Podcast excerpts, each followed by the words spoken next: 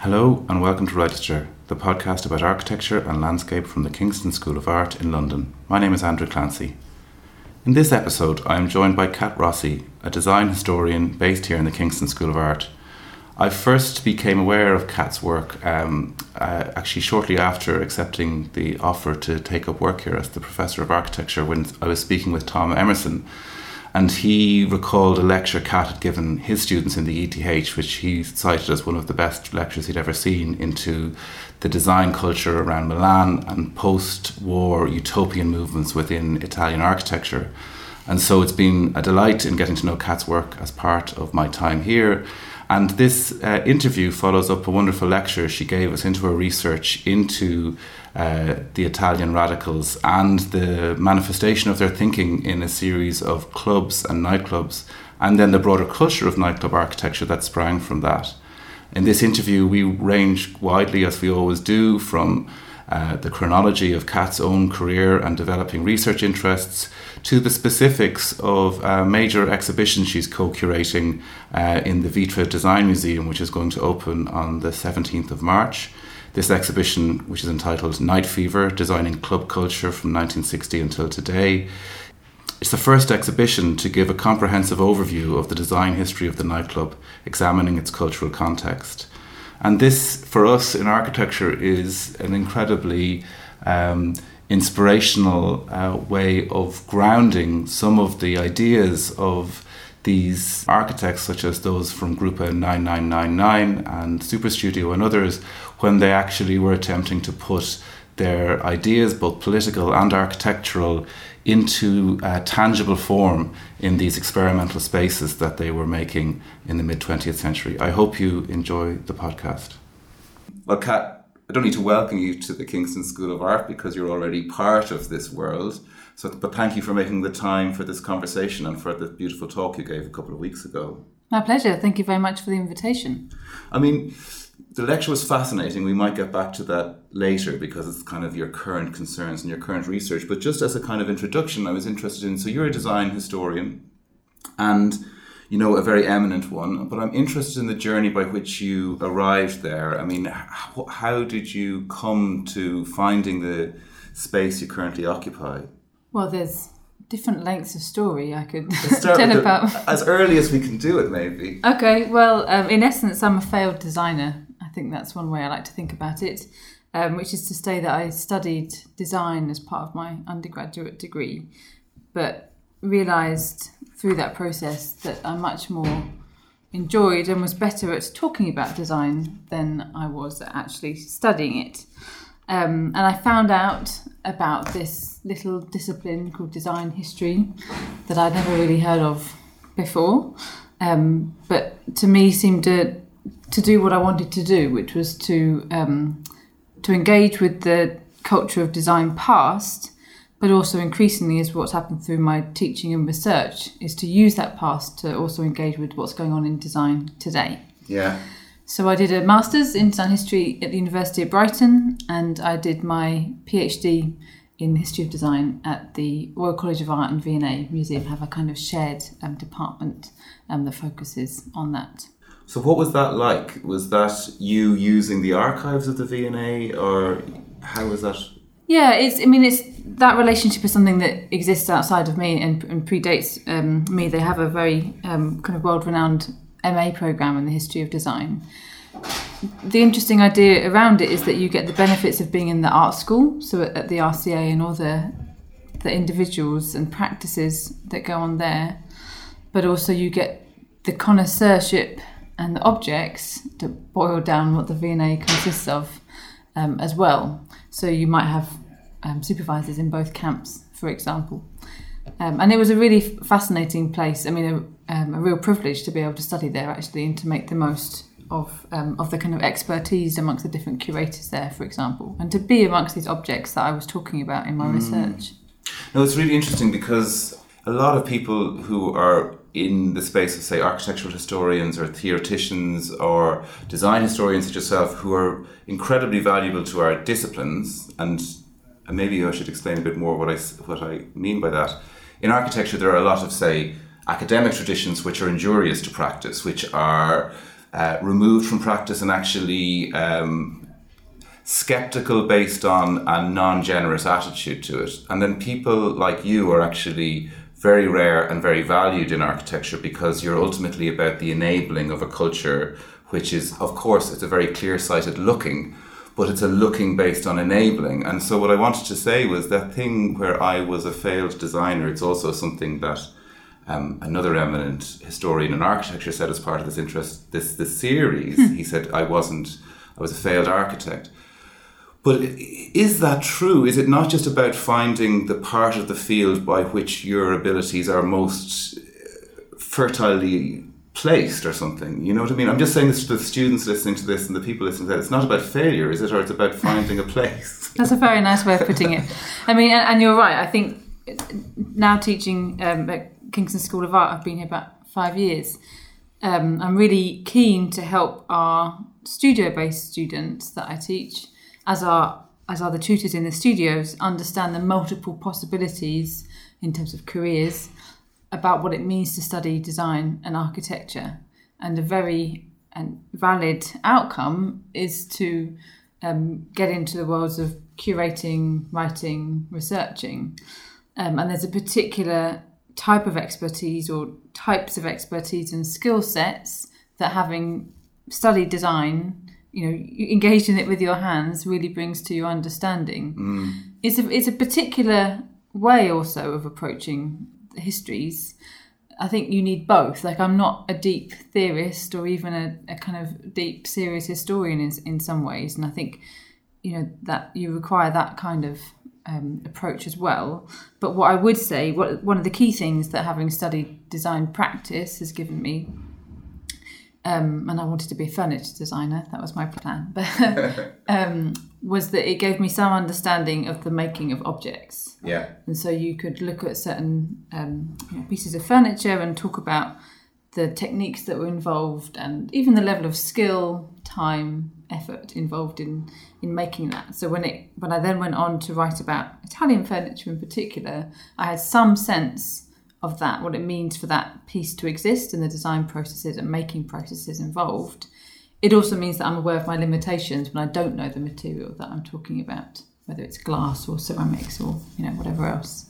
No, but that's really interesting because in those conversation, the agency of those materials plus the cultural context where they are situated is the story in a way and oftentimes the agency of the materials itself, well, in architectural culture, sometimes that gets set aside in, mm. in the addressing of more abstract or say purely political or purely economic or purely societal agendas. And of course, I value that also. But what I find very engaging about the thread that you have pulled on in a way is it allows you to open up both sides of that. Yeah, I mean, I think agency is, is that's something actually that's really important to me in my research um, giving agency to voices, things, stories that haven't really been recognised. So much of my research until now, and including now, has been about the history of post war Italian design and architecture. Um, and that's partly because part of my degree was in Italy and I have Italian heritage and can't seem to escape either of those. Um, but one of the particularities of Italian design history um, and architecture history is that it's seemingly so well known. Yeah. You know, the kind of post Second World War years from the 1940s to 1980s are one of these golden periods that, that, that you kind of get in um, in our fields where certain protagonists get upheld, certain stories get told. But what I was always interested in, and I'm interested in, is that it's always the same stories that get told mm. and stories that promote a kind of hagiographic approach. So my first piece of research, which was from my MA, which I then published, was looking at the role of women designers um, in post-war Italy. There were more than we knew about, yeah. but they um, they also had to find ways of working um, in that male-dominated environment. And then with my PhD, which looked at the role of craft in Italian design, which again is something you sort of think that's so obvious, but apart from quite a stereotypical narrative of made in Italy, actually to think about the agency of crafts practitioners, of materials, of this weighty tradition that Italy's architects, whether they're Gio Ponti or Ettore Sottsass, were thinking about, were having to think about all this time. um, is something that's key to me. And the same idea of the importance of agency also goes into my interest in nightclub research because the one of the interests I have in them is how nightclubs can be special kinds of spaces that can give platforms for expression to people, to identities, to disciplines even that might not have those vehicles outside. So before we return to that, I was really intrigued by this idea of craft. But before we return to that, I just wanted to go back to this work throwing a light on you know forgotten figures in the culture that we're talking about, and we're talking hmm. about, I suppose, the, the centered around Milan. This really fecund period of incredibly sophisticated work in Italy at this time. And so you mentioned you were you found these amazing women designers were part. Can we have some names that maybe people who are listening could Google and look at their work? Yeah, I mean, I think one of the things I would I would preface talking about some women before that is that I'm not interested in creating a bigger canon. Yeah. So I, I don't really want to kind of say these. Oh, there are more important people that we should be adding to this list. Uh, methodologically, I'm interested in sort of also dismantling some of the, ideas that histories are written around the Yeah. best, whatever Yeah. that might constitute. But there are certainly female practitioners who deserve more attention, um, and they would pe- include people like Gae Aulenti. Um, so, and everybody who I I would mention, they're all architects. Yeah. Um, and this is one of the reasons why perhaps we like talking to each other, is that all um, all designers, or rather, there were no designers in post-war Italy. They were all architects who included design as part of their education and their professional practice. Um, there was no discrete design education until uh, I think really the 1970s. Um, and even today, there's a very close, if problematic, relationship between design and architecture in Italy.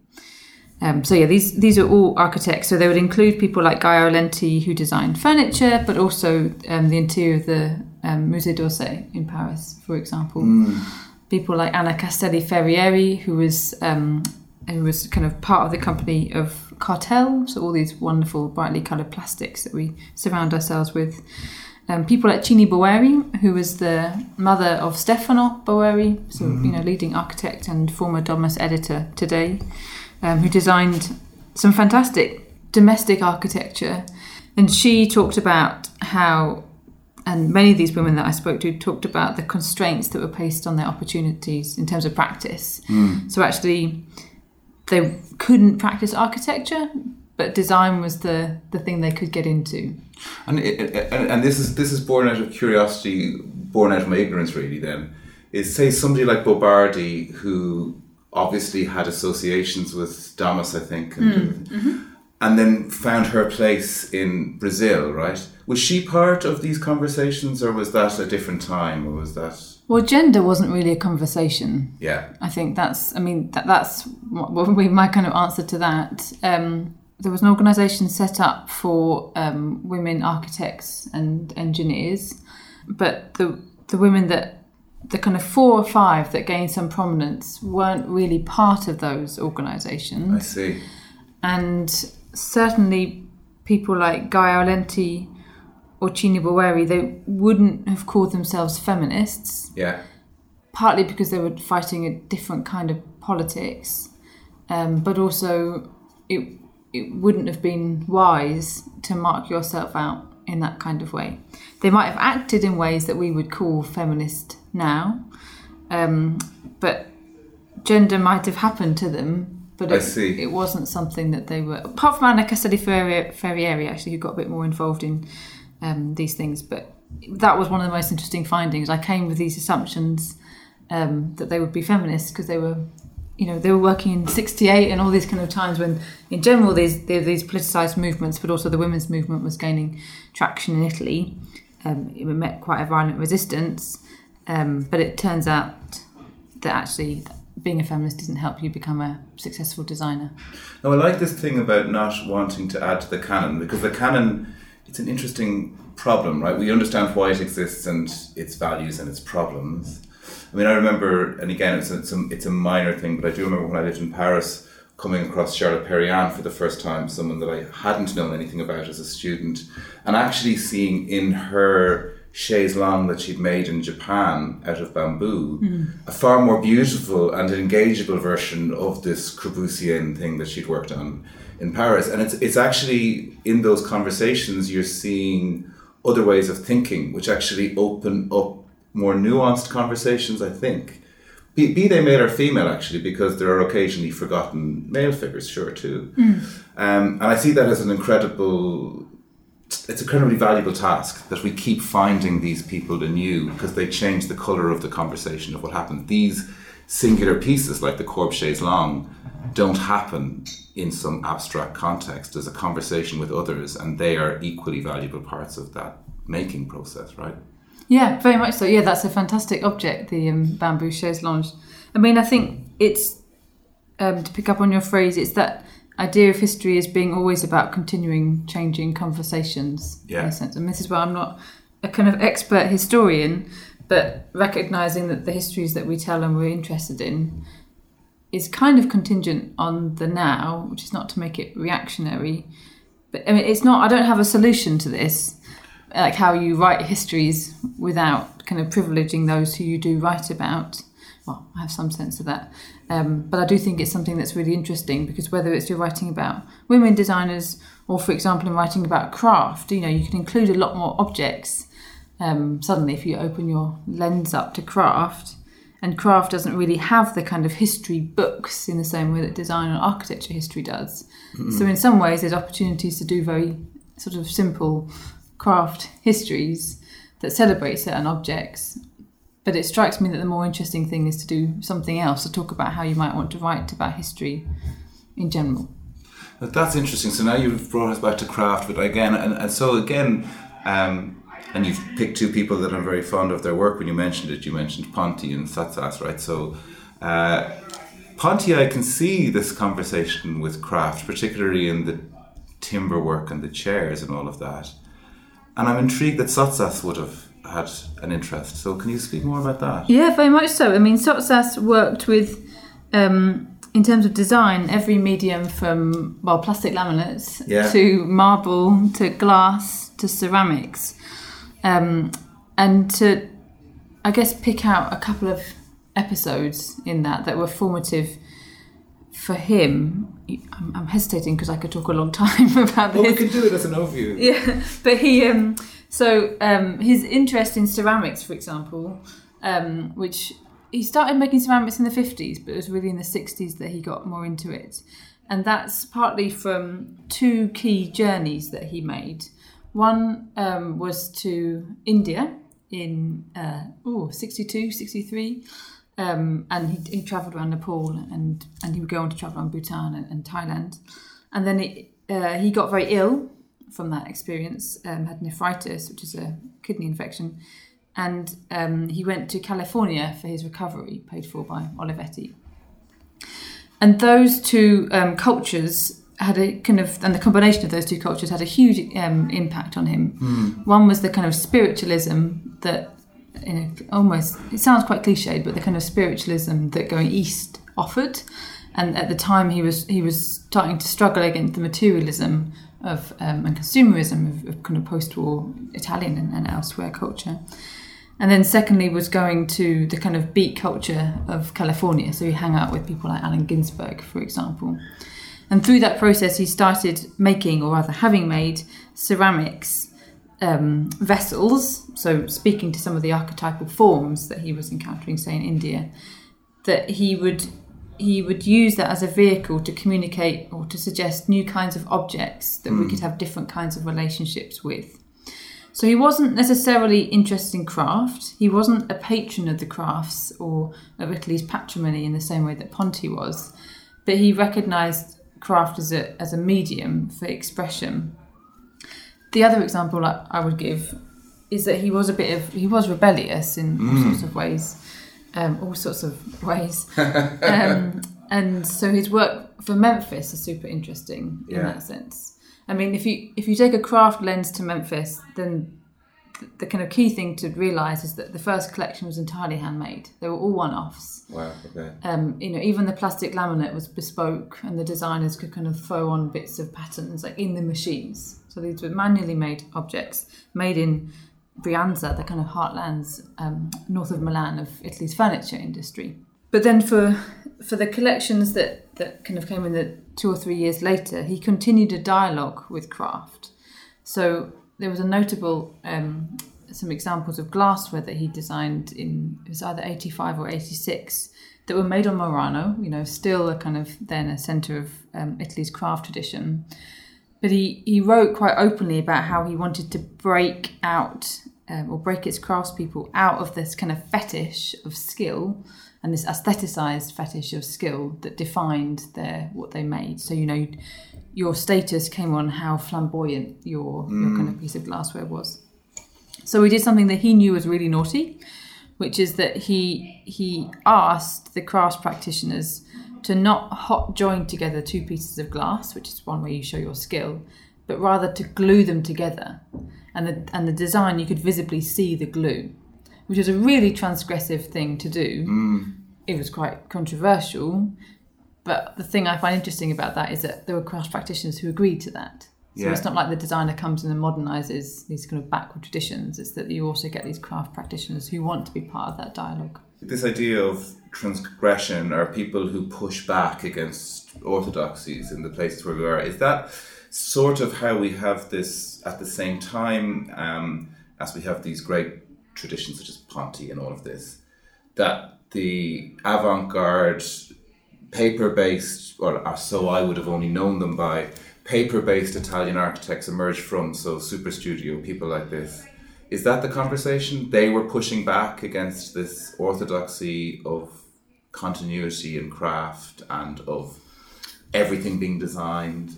Yeah, I mean, they the radicals, you know, they, they didn't come together and say we're going to be the radicals. Right? Yeah. They were a kind of fairly disparate um, set of architects, which through the process of history making, we kind of like to group together, and I'm part of that that what did connect groups like Superstudio, Archizoom Associati, Gruppo 9999, and others was a rebellion against the status quo, and, and in particular the uh, modernism, which they saw as being a sort of dead end in terms of how, the kind of spaces and places it was making and the, the needs that it was sating or not, um, and the kind of worlds it was creating but also against the superficiality and consumerism of design.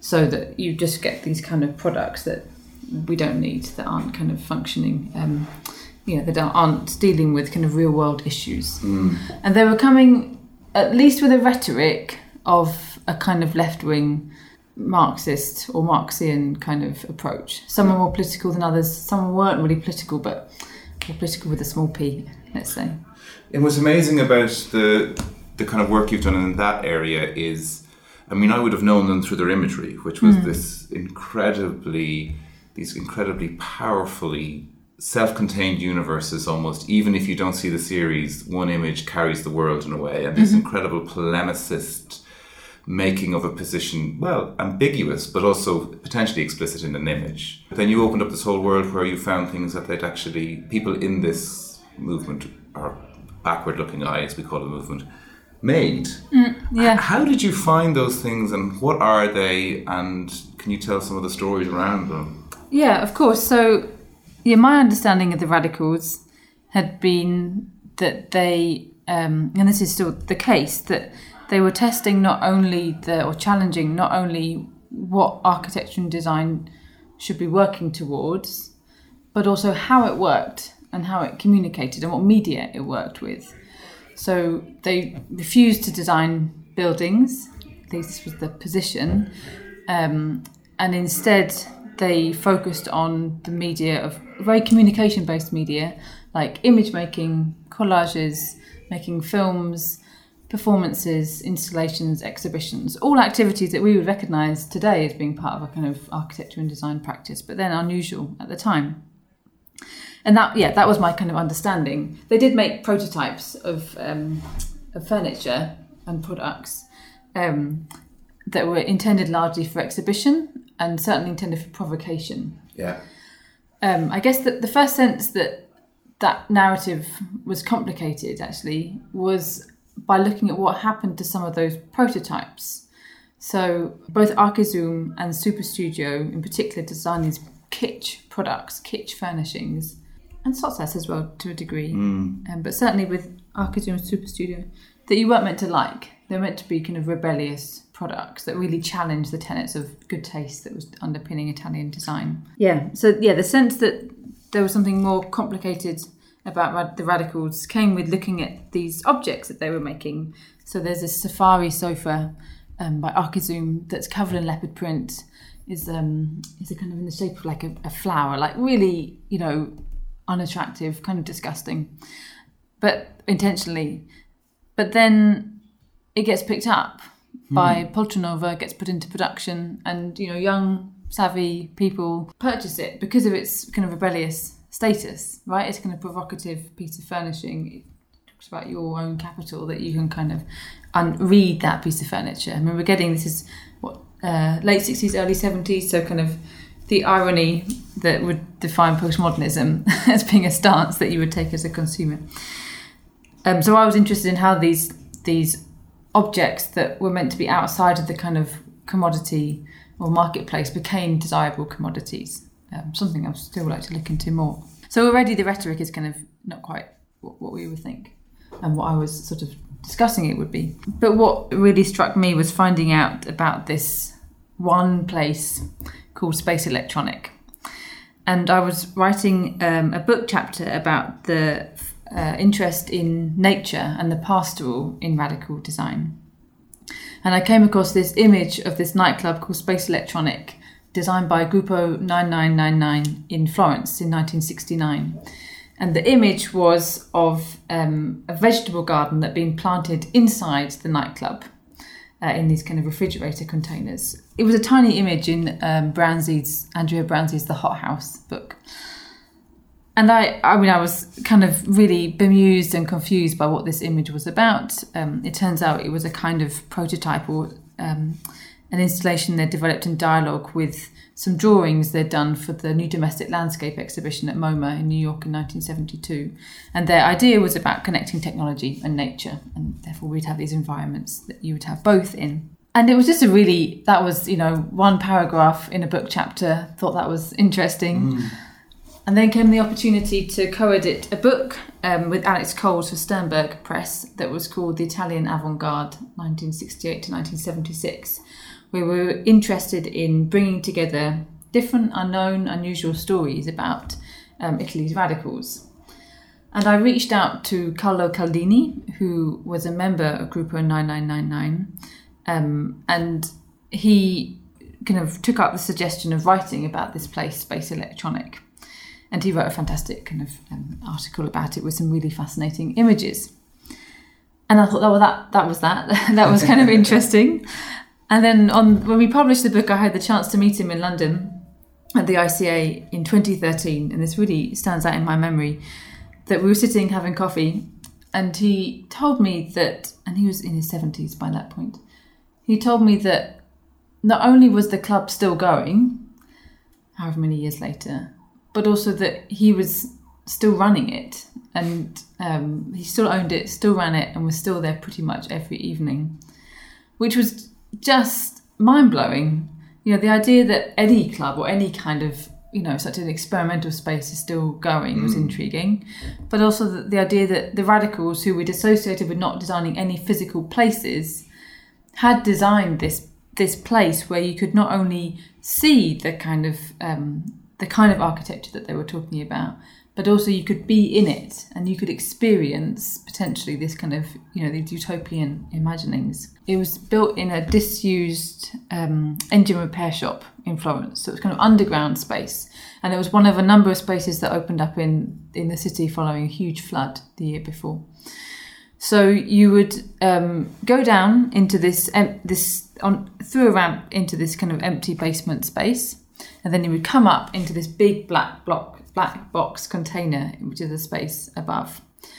And there was furnishings, very simple furnishings. that were, as you say, ready-made. So washing machine drums, like salvage washing machine drums, and also these refrigerator casings that they would use for kind of structural elements. But to describe it physically doesn't really do justice to what it was, um, because Space Electronic was a space that really only became alive through the use of lighting and sound technology. At the time, that included um, overhead projectors, um, slide carousels, film projections, and also television screens. So they had, they were one of the first clubs, if not the first club, to have CCTV cameras inside the club that would um, communicate what was going on in the different spaces of the nightclub. Now, in order to understand why they might do that, um, you have to go back to a, a, a journey that um, Caldini and one of the other members of the um, of the collective, Fabrizio Fiumi, had done the year before or so before, when they'd gone to the States on um, a travel grant to look at architecture out there.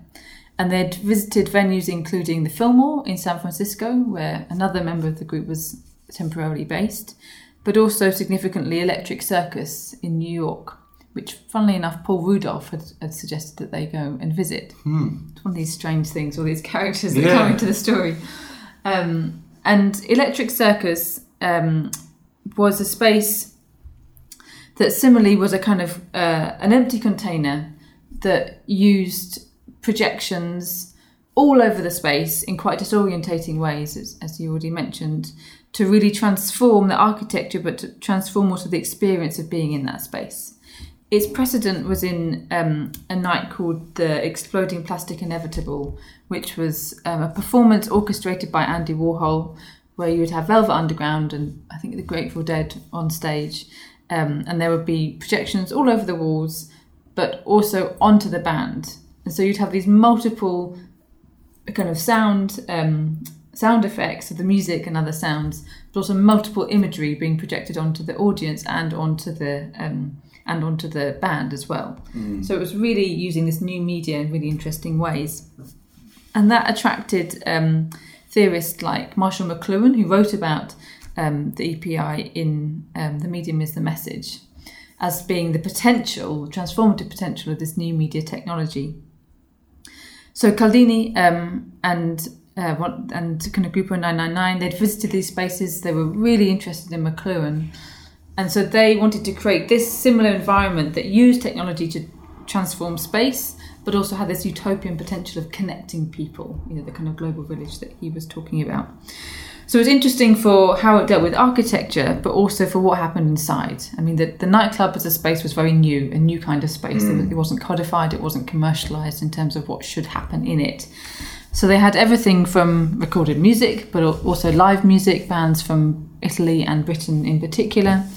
They had um, poetry readings, they had theatre performances by Living Theatre, who were um, still an American experimental um, kind of theatre group who perform right on the dance floor. They also hosted, um, they had a, an occasion where they had an architecture school on the dance floor as a way of, you know, the alterity of this kind of space for trying out things that you wouldn't be able to do at architecture school.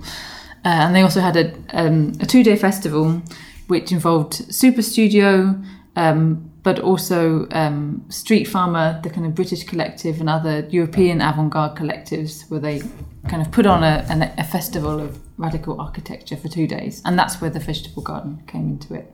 As we move from, say, buildings, clubs, or venues which had a, an architectural form or hierarchy, you know, a mm-hmm. stage, a proscenium, potentially a dance floor, that sort of thing, to these kind of dematerialized spaces, which, as you say, it's a black box until people start turning things on. Mm. Something we're very familiar with now, almost to the point of it's only possible for a particular range of activities now. The, the nightclub is quite a diminished field, whereas they were also seeing it as this kind of so this multiply pro, multiply programmable space with a wide range of diverse ways of using it. Really, it's a kind of a free space of some sort. Really. Yeah, very much so. Yeah, it's really interesting because part of that was they had this huge fabric.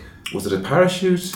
Yeah, so one of the um, inspirations that they took from Electric Circus was that in Electric Circus there was this sort of tensile structure that was stretched across the walls and ceilings, and that's what they would project onto. So even the images weren't clear in terms of, you know, once you get it onto kind of curved fabric as opposed to flat wall.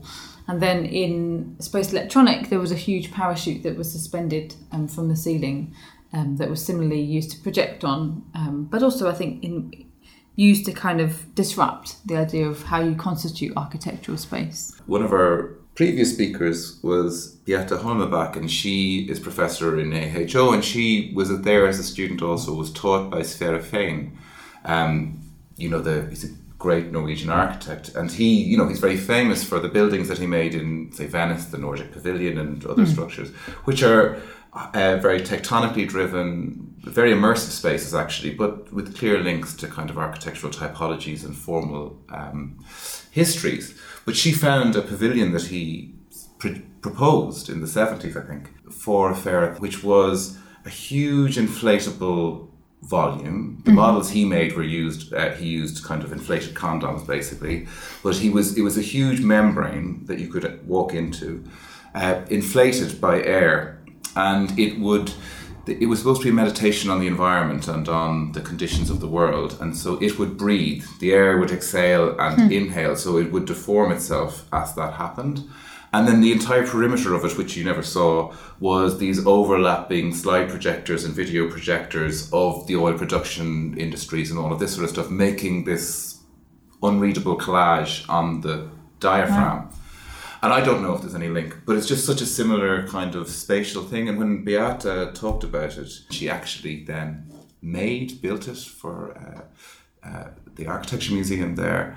And I found it incredible that an architect like Fehn would have been making something so radical. Now, he was a radical in the form that architecture was, you know, he was doing venture stuff, but the inflatable or the fabric and multimedia as an architectural form, they're not themes that we examine a lot, really, no. are they? Um, or these things like temporary pavilions and things like that that last for a brief period of time, we don't look at them perhaps in the way that you are. Like, I think you're opening up a, kind of much bigger field of endeavour to do with seriously addressing these kinds of things. I mean, yeah, the, there's a strong connection between those uh, expos and those kinds of or biennales or these temporary opportunities for architecture that open up experimentation, which then it does continue. It does have a legacy that isn't necessarily recognised. I mean, when you're talking about that fascinating standing pavilion, my mind goes straight back to Corbusier, 1957, yes, you know, Philips Pavilion. So in terms yeah. of using media in different ways.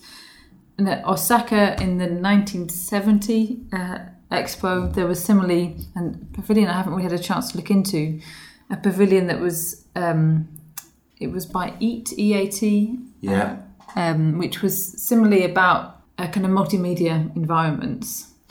Um, and then at Montreal in '67, so a few years earlier, there were similarly these, you know, these kind of experiments in temporary architecture.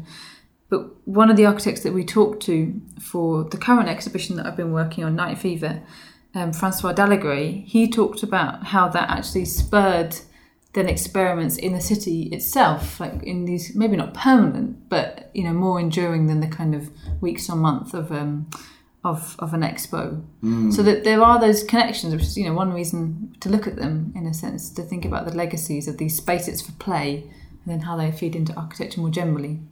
No, it's it's fascinating. It's really interesting. And uh, what are you up to now with all of this? You're well, as we speak, it is um, one month before the current exhibition that I've been working on opens. And this is an exhibition called Night Fever Designing Club Culture 1962 Today. And it's opening at Vitra Design Museum on, in Weil am Rhein on the 16th of March. And this is the first large scale exhibition to look at the relationship between design and club culture from the 1960s to today on an international scale. Mm it's quite some endeavour. Yeah, just that, isn't it? yeah. Um, so, I mean, behind it is um, obviously Vitra. They, they proposed the exhibition, Vitra Design Museum, and the lead curator is Jochen Eisenbrand, who's the chief curator um, at the museum. And we're also working with Nina um, who's um, a design historian, very interesting design historian, based um, for this project at Adam Design Museum in Brussels which um, is the next venue for the exhibition. So Vitra always do touring exhibitions, and that's um, where the exhibition will go at the end of the year. So we have a large catalogue that we've put together, about 400 page catalogue with new research um, into the multiple relationships between design and club culture. And by design, we're covering everything from architecture to interior design to furniture and products to fashion, graphics, um, film, uh, also these more one of the interesting areas that we're looking into and a real challenge for us curatorially is to think about the design of atmosphere and of effect in um, in nightclub culture. I'm very familiar with festivals and you know music events like this, but I don't go to nightclubs anymore. I haven't really. That's okay. So, so what am I missing out on? I mean, is there spatial invention happening in those spaces that we're unaware of and should be more aware of? I mean, to talk about the past first. Yes. There is a history of nightclub architecture and design that is completely absent in essence, or it's in bits and pieces. So this is my interest in the overlooked kind of coming in here. Um, and yet, there have been you know some incredible architects involved in designing spaces. So Arata Isozaki designed Palladium interior in New York. Mm. Joseph Rykwert designed Whips nightclub interior in Leicester Square in 1963. Mm. Um, I could go on. Um, and there's incredible spaces that get that have been designed. What was Rykwert's How, um, club like? so it only lasted a year or so before it was redesigned. I mean, the shortness of clubs is one of its defining features and challenges as a researcher.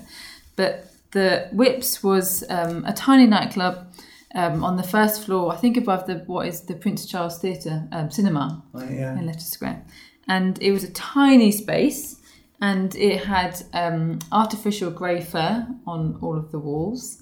And the furniture was mostly black with some other kind of brass, yeah, kind of brass fittings, um, some kind of modernist um, furniture, and then a piranha fish tank in the corner. I mean, it's really. Uh, he talked. Um, Joseph Rykwert talked about it in a recent one of the last issues of AA Files, actually, um, about this experience. And it's not, you know, it's not really something that he is known for, but lots of architects, you know, this was maybe their first commission, for example, um, or their first chance to, yeah, to, to build something actually. So, Well, it's interesting. I mean, it's not quite a club, but it it was a nocturnal activity, a brief endeavour. The Cineroleum, I suppose, by Assemble is, is is part of that tradition, isn't it? Yeah, and actually we're we're featuring um, so Assemble have designed a structure for the Horst Music Festival, which is in Belgium, last year, and we're featuring that um, in the final room, which looks at kind of the rise of festivals, for example. But yeah, certainly the the design of these spaces that are highly dependent on experience, affect, on drama and performance. Um, there's a bigger, there's another kind of research project, um, I think, around that as well. And so this exhibition, then you're you're working with people to design it and kind of put it together. Uh, Yeah, there's, I mean, there's an amazing team at Vitra, and really, you know, they're, they're, they're the ones who are kind of really driving all this forward. We're very lucky in terms of the designers that we're working with. So the exhibition design is by Konstantin Grcic, the German industrial designer, and the uh, catalogue and the graphics are by um, a British graphic designer called Daniel Streat. Mean, there's a real challenge of how you create and curate an exhibition about nightclubs yes, I can imagine. because let alone I mean the material in in many ways is sparse because people were having too much fun to um, Yeah. you know kind of archive their objects or their interiors or the interiors you know such an ephemeral history you know clubs change um, owners change decor quite quickly they shut down they get burnt down like they have all these kind of histories that go with them. Um, and it's hard to trace who owned what when and all- of that kind of thing. So getting the material is, is one thing um, and it's not really in collections in museum collections although we do have um, we've got objects from the V&A for example more in terms of fashion and graphics. But then it's also the question of what you do with that material and what kind of stories you want to tell because one thing that we were very clear on was that we didn't want a kind of white walled it's not a white cube with things on plinths kind of exhibition. Partly that's that isn't what you would do to that material but it just deadens it completely. This is you know all of the material that we're talking about raises questions actually about how you curate design more generally which is that the material in itself is important but it's what it does and what it did that is also key. And one of the objects that I, or the types of objects that that really um, raised that as a question for me was thinking about um, like lighting for example um, or speakers. And if you look at you know, a piece of lighting technology, um, whether it's a projector or whatever it is, these are often black box devices that deserve some attention for the kind of you know the the technical sophistication of them that goes into them as objects. But that says nothing about their function. And that's true even if you compare them to a chair. Like if you see a chair on a plinth you can kind of get a sense of what it does. It'd be better if you could sit on it but you know at least you can look at it and it's recognizable. But if you put a switched off kind of piece of lighting on, on, on a plinth or in a vitrine, you get no sense of what it does. Something that I read that really helped me think about that was um, Simon Reynolds' book on rave culture, Energy Flash. And he talks about what he calls the effective charge of rave culture, and that it's how it makes you feel, how it makes you experience. That's the key thing to understand. And so, and the challenge is thinking about the effective charge of the objects that we're talking about, of the interiors that we're talking about. This is something that's within the limited reach of what you can kind of address in an exhibition, and certainly the first time that you think about it. But we've done things like well, we've incorporated elements of kind of ex- um, nightclub architecture, for example, in the space. So they aren't really white walled rooms necessarily, but also we've commissioned a light and sound installation that's been designed by um, Konstantin Grcic um, in collaboration with Matthias Singer, who is a German lighting designer who creates lighting ins- installations for a number of Munich based nightclubs, for example. As some attempt to at least talk about how do you, yeah, how do you curate um, an exhibition on this subject?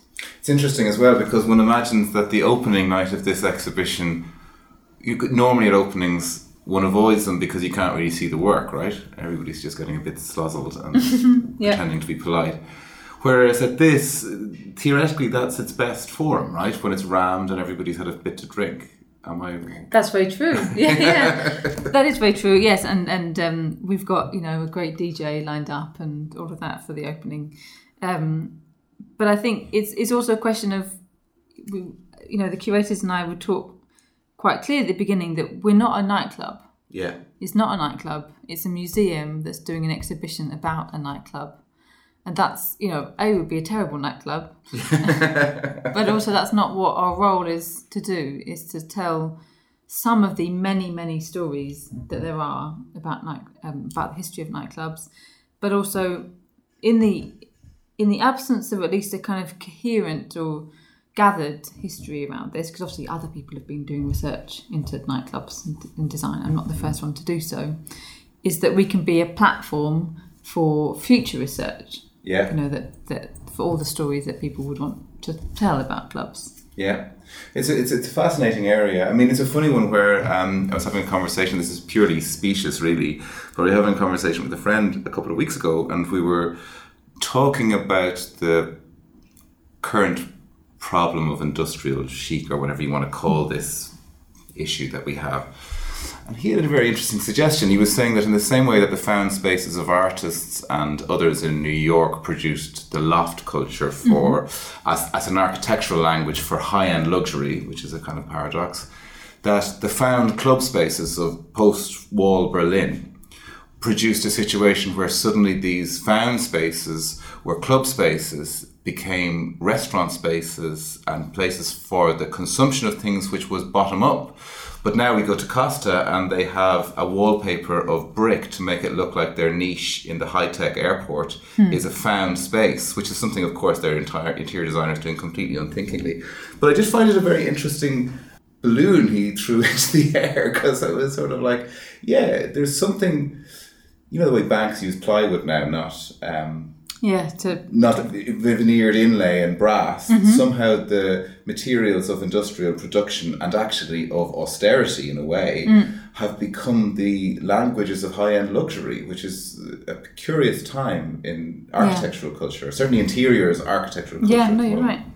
Um, that's just I've just floated out there. I don't know if it has any link at all. Well, I mean, apart from yes, that's a very good insight, and also you know, kind of disgusting in a way to see highly commercial spaces. But isn't that some of the stories that you're tracing? Is that you know um, this space in Florence is now it's still going, but it's a Europop club now. The radical furniture from people like Sottsass becomes commodified and mass produced and In some senses, the radical always seeks to get ahead of itself, and the forces of capital continually turn it into the thing that it seeks to not be. Yeah, I mean, this is one of the reasons, in a way, you could say that, one of the reasons why the radicals imploded.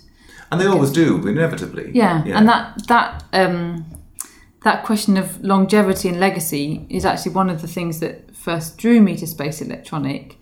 Um, so I, the first um, exhibition that I did about it, an installation really, which was for the 2014 Venice Architecture Biennale, which was um, for the Monditalia section that had about 40 installations that looked at architecture stories that said something about Italy, in essence. And so I chose to, to curate an installation about space electronic. It was called Space Electronic then and now. And the thing, I, one of the things I was interested in was that architecturally, it's still the same. Yeah. Still a black box container, you still enter it in the same way. And it still has an emphasis on technology, but the technology has changed, obviously, and it's still run by the same people. But nothing that happens inside is the same.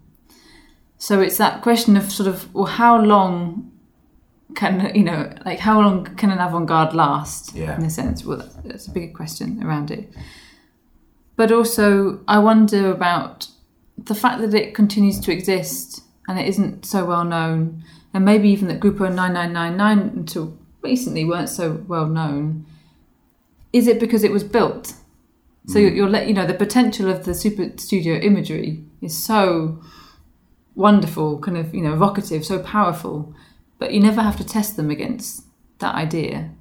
But if you actually build a physical space where you say you're going to do all these things, then suddenly you're faced with the concrete capitalist um, kind of reality. Oh no, absolutely. I mean, you can see what Archigram did to the culture of architectural education in this country, uh, both expanding and in some senses shutting down things through the power of their imagery, precisely because they refused to get caught in the things that they actually were prepared to make. And I think that uh, that's the that's the interesting that's the interesting tension that we're talking about. So, what would have happened if Archigram had won the 1970 Monte Carlo casino comp- competition? Yeah, I think it which would have been- included a nightclub. I think it would have been a really good thing. Yeah, And I think that there would be less uh, people in schools of architecture persuading um, architecture students not to design architecture. Uh, I think that, that, that the realization of things like that, those key moments, are kind of vital to kind of earth the power of the discourse. And I don't mean that to diminish it, it's to say that the tension between what is desired and what is made and the potentials of that is the conversation that seems to, we're continually navigating that hmm. that line. And in certain places of course the orthodoxy is too close to the artifact. And in other places it's far too far away um, you know to the point of disabling people you know I say this as somebody where we opened the conversation with you talking about wanting to be a designer there's a lot of people who want to be architects and designers and in some places, they're given a conversation which is an enabling one, which opens up these worlds. And in other places, it's disabling through, through over adherence to either of those polarities. Maybe I'm wrong. no, but well, no, but I think what you're making me think is that the history of nightclub architecture is about spaces that were both desired and made. Yes, Because yes. These are, some of these are mad spaces. I mean, even if you think about the hacienda, which was Ben Kelly's only his second built work, Yeah. um, this kind of temple of postmodern design, um, which wouldn't have been built for so many reasons, let alone budget, and it was contingent on a factory records label that you know kind of opened up, you know, so that he could do what he liked, for example. But that's somebody you know very young, out of you know out of art school in the early days of their practice, being said, being told, well, you can realize your desires, or places like Area nightclub um, which was in New York, opened in 1983, and it changed its interior every six weeks. Now, it could only manage to do that for a few years Yeah. because that's maybe what happens when you have the energy and the kind of temporality or the time scale that you put into into projects that are about desiring, as opposed to then projects that are about kind of existing. Yeah. Which isn't to say you shouldn't build those. I mean, that's that's the important thing. No, that's the thing. Yeah, that's exactly it. It's it's it's one values all of these things, and um, it's it's the kind of the the ability to get up and to do the thing, Mm. which which will never be fully what is desired, but that tension is necessary, and I think Yeah, and I think actually the history of um, nightclub architecture and design is, is actually a lot about agency and Yeah. about doing it yourself yeah, and about people just making spaces because they, they feel the need to create their own environments or to create their own kind of outlets, you know, for escape and hedonism and experimentation, which is why. So you're asking me about um, what's going on in nightclub culture today. Um, so in the last um, kind of decade or so, half of all nightclubs in the UK have closed. Um, a third of those, a third of nightclubs in London have closed. Um, similarly, a third in the Netherlands have closed. And it and there's you know lots of different reasons for that. You can kind of easily, maybe too easily, cite gentrification as being a kind of prime cause that. Um, but also, it's about changing social behaviours. Um, it's about social media, kind of eviscerating the idea of the separate space that the nightclub provides. Um, but even in that story of closures, there's still this persistent need to keep going out at night and keep making spaces. So, in the last few years in London alone, we've seen spaces like Printworks opening, um, the Bussey building um, in um, in Peckham, um, Corsica Studio, which has been going for a long time in Lech- um, in uh, Elephant and Castle, and these are spaces that people are making, and we need to have cities where you can make spaces like that. And that's the that's the thing that worries me about nightclubs closing. Is not so much that historic places are closing because nightclub culture is about you know stating the needs of what young people need now but it's more that if the if and our argument is that clubs has provided these kind of almost heterotopian spaces sometimes for experimentation and to be who you want to be then what happens when we don't have those spaces Yeah, and is that is that's interesting because it seems to be so widespread. Because the I I always thought the issue in London was to do with its current capitalist fervor, but is that not the case? Then is that is, is it happening in cities that have less speculative bubbles as here? that's a good question and one good because I, I wouldn't have a definitive answer to I mean, Sure, yeah, It certainly happens in London a lot, but then we've got a lot more nightclubs to close sense. Um, it's also to do with um, budget cuts. So, budget cuts to policing and local councils, which have seen um, clubs, what happens both inside and outside the nightclub, as being um, antisocial, like being built as antisocial spaces. Which, know. No, it's funny. So you're seeing yeah the collapse of the the social state in so many ways Yeah. is producing these things are becoming prom- problematized when they weren't problems Exactly. before, Yeah. and now they have to become things which are objected to and and removed. and champion now. I mean, that's the you know in terms of um, we now have um, in London we have the nighttime czar, um, Amy Lamé, who's about promoting nighttime industries um, and things like the night tube are meant to be kind of supporting and promoting what is in essence is described as the nighttime economy because there's meant to be a kind of economic benefits to, to all of this as well. It's fascinating, and I look forward to seeing the exhibition. Is there any chance that it would move or be reassembled somewhere else? Yes, well, um, hopefully it will come to the UK in a couple of years' time. Um, it, yeah, it will it will travel to different venues around the world, and yeah, fingers crossed it comes here. So thanks so much for your time. We always wrap these interviews up with one question, which is just if you had a piece of advice to a student embarking to study, well, it could be design history or it could be mm-hmm. design or architecture, but a, a student embarking on a course in our fields, what would it mm-hmm. be? Well, to make the most of every opportunity, I think to make the most of your the environment that you're studying in, not just about the courses that you go along to, but all the amazing people around you, and that sense of freedom and possibility. Hold on to that. That's great note to end on. Thank you very much, Kat Rossi. Take care. Thank you. Thank you for listening to this episode of Register. And thanks again to Kat for her time and her insights. Um, before signing off, there's a couple of small or major pieces of news, I suppose. Uh, two of our external examiners are involved in the forthcoming Venice Biennale in a major way, um, and we'd like to just congratulate them and wish them our best. Uh, the first is Miriam Delaney, who's an external examiner to our undergraduate and who is co curator of the Irish Pavilion at the Biennale. And the second is Elizabeth Hatz, who's external examiner to our masters.